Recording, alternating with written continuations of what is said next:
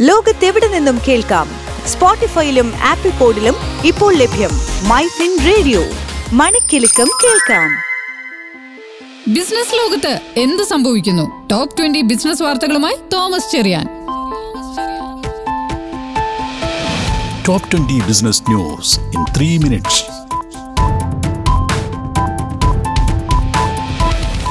ഇന്ന് ജൂൺ ഏഴ് രണ്ടായിരത്തി ഇരുപത്തിരണ്ട്. ഞാൻ തോമസ് ചെറിയാൻ കെ.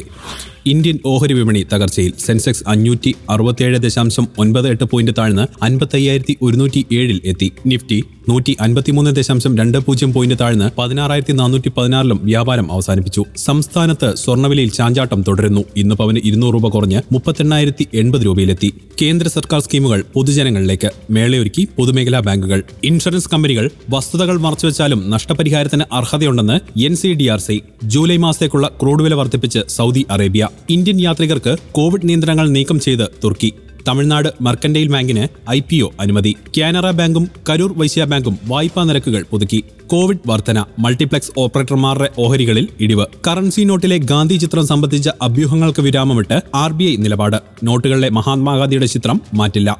ഡോളറുമായുള്ള വിനിമയത്തിൽ രൂപയുടെ മൂല്യം ഏഴ് പൈസ ഇടിഞ്ഞ് എഴുപത്തേഴ് ദശാംശം ഏഴ് മൂന്നിൽ എത്തി. പ്രവൃത്തി ദിനം ആഴ്ചയിൽ നാല് ദിവസമാക്കാനുള്ള നീക്കവുമായി യു കെയിലെ കമ്പനികളെന്ന് റിപ്പോർട്ട്. ബാങ്കുകളിലെ നിഷ്ക്രിയ ആസ്തികളുടെ ആദ്യത്തെ ഭാഗമായ ആറായിരം കോടി രൂപ ബാഡ് ബാങ്ക് ഏറ്റെടുക്കുമെന്ന് കേന്ദ്ര ധനകാര്യ മന്ത്രാലയം. ലഗേജ് നിയമങ്ങൾ പുറത്തിറക്കി ഇന്ത്യൻ റെയിൽവേ. ഇന്ത്യയുടെ ആദ്യത്തെ benchmark സൂചികയായ crypto rupee index C R E eight പുറത്തിറക്കി ക്രിപ്റ്റോ നിക്ഷേപ ആപ്പായ കോയിൻ സ്വിച്ച് കേന്ദ്ര സർക്കാർ രാജ്യത്തെ സമുദ്രോൽപ്പന്ന കയറ്റുമതി വർദ്ധിപ്പിക്കാൻ ഒരുങ്ങുന്നു കൽക്കരി മേഖലയിൽ എഴുപത്തയ്യായിരത്തി ഇരുന്നൂറ്റി ഇരുപത് കോടി രൂപയുടെ ധനസമാഹരണത്തിന് കേന്ദ്ര സർക്കാർ ലിങ്ക് ചെയ്ത ഉപകരണങ്ങളുടെ പേര് മാറ്റാൻ ഉപയോക്താക്കളെ അനുവദിക്കുന്ന പുതിയ അപ്ഡേറ്റുമായി WhatsApp L I C share വില പ്രാഥമിക വിലയേക്കാൾ ഇരുപത്തൊന്ന് ശതമാനം ഇടിഞ്ഞു നാളെ പ്രഖ്യാപിക്കാനിരിക്കുന്ന ആർ ബി ഐ പലിശ നിരക്കിൽ കണ്ണും നട്ട് വിപണി ഇതോടുകൂടി ടോപ്പ് ട്വന്റി ബിസിനസ് ന്യൂസ് അവസാനിക്കുന്നു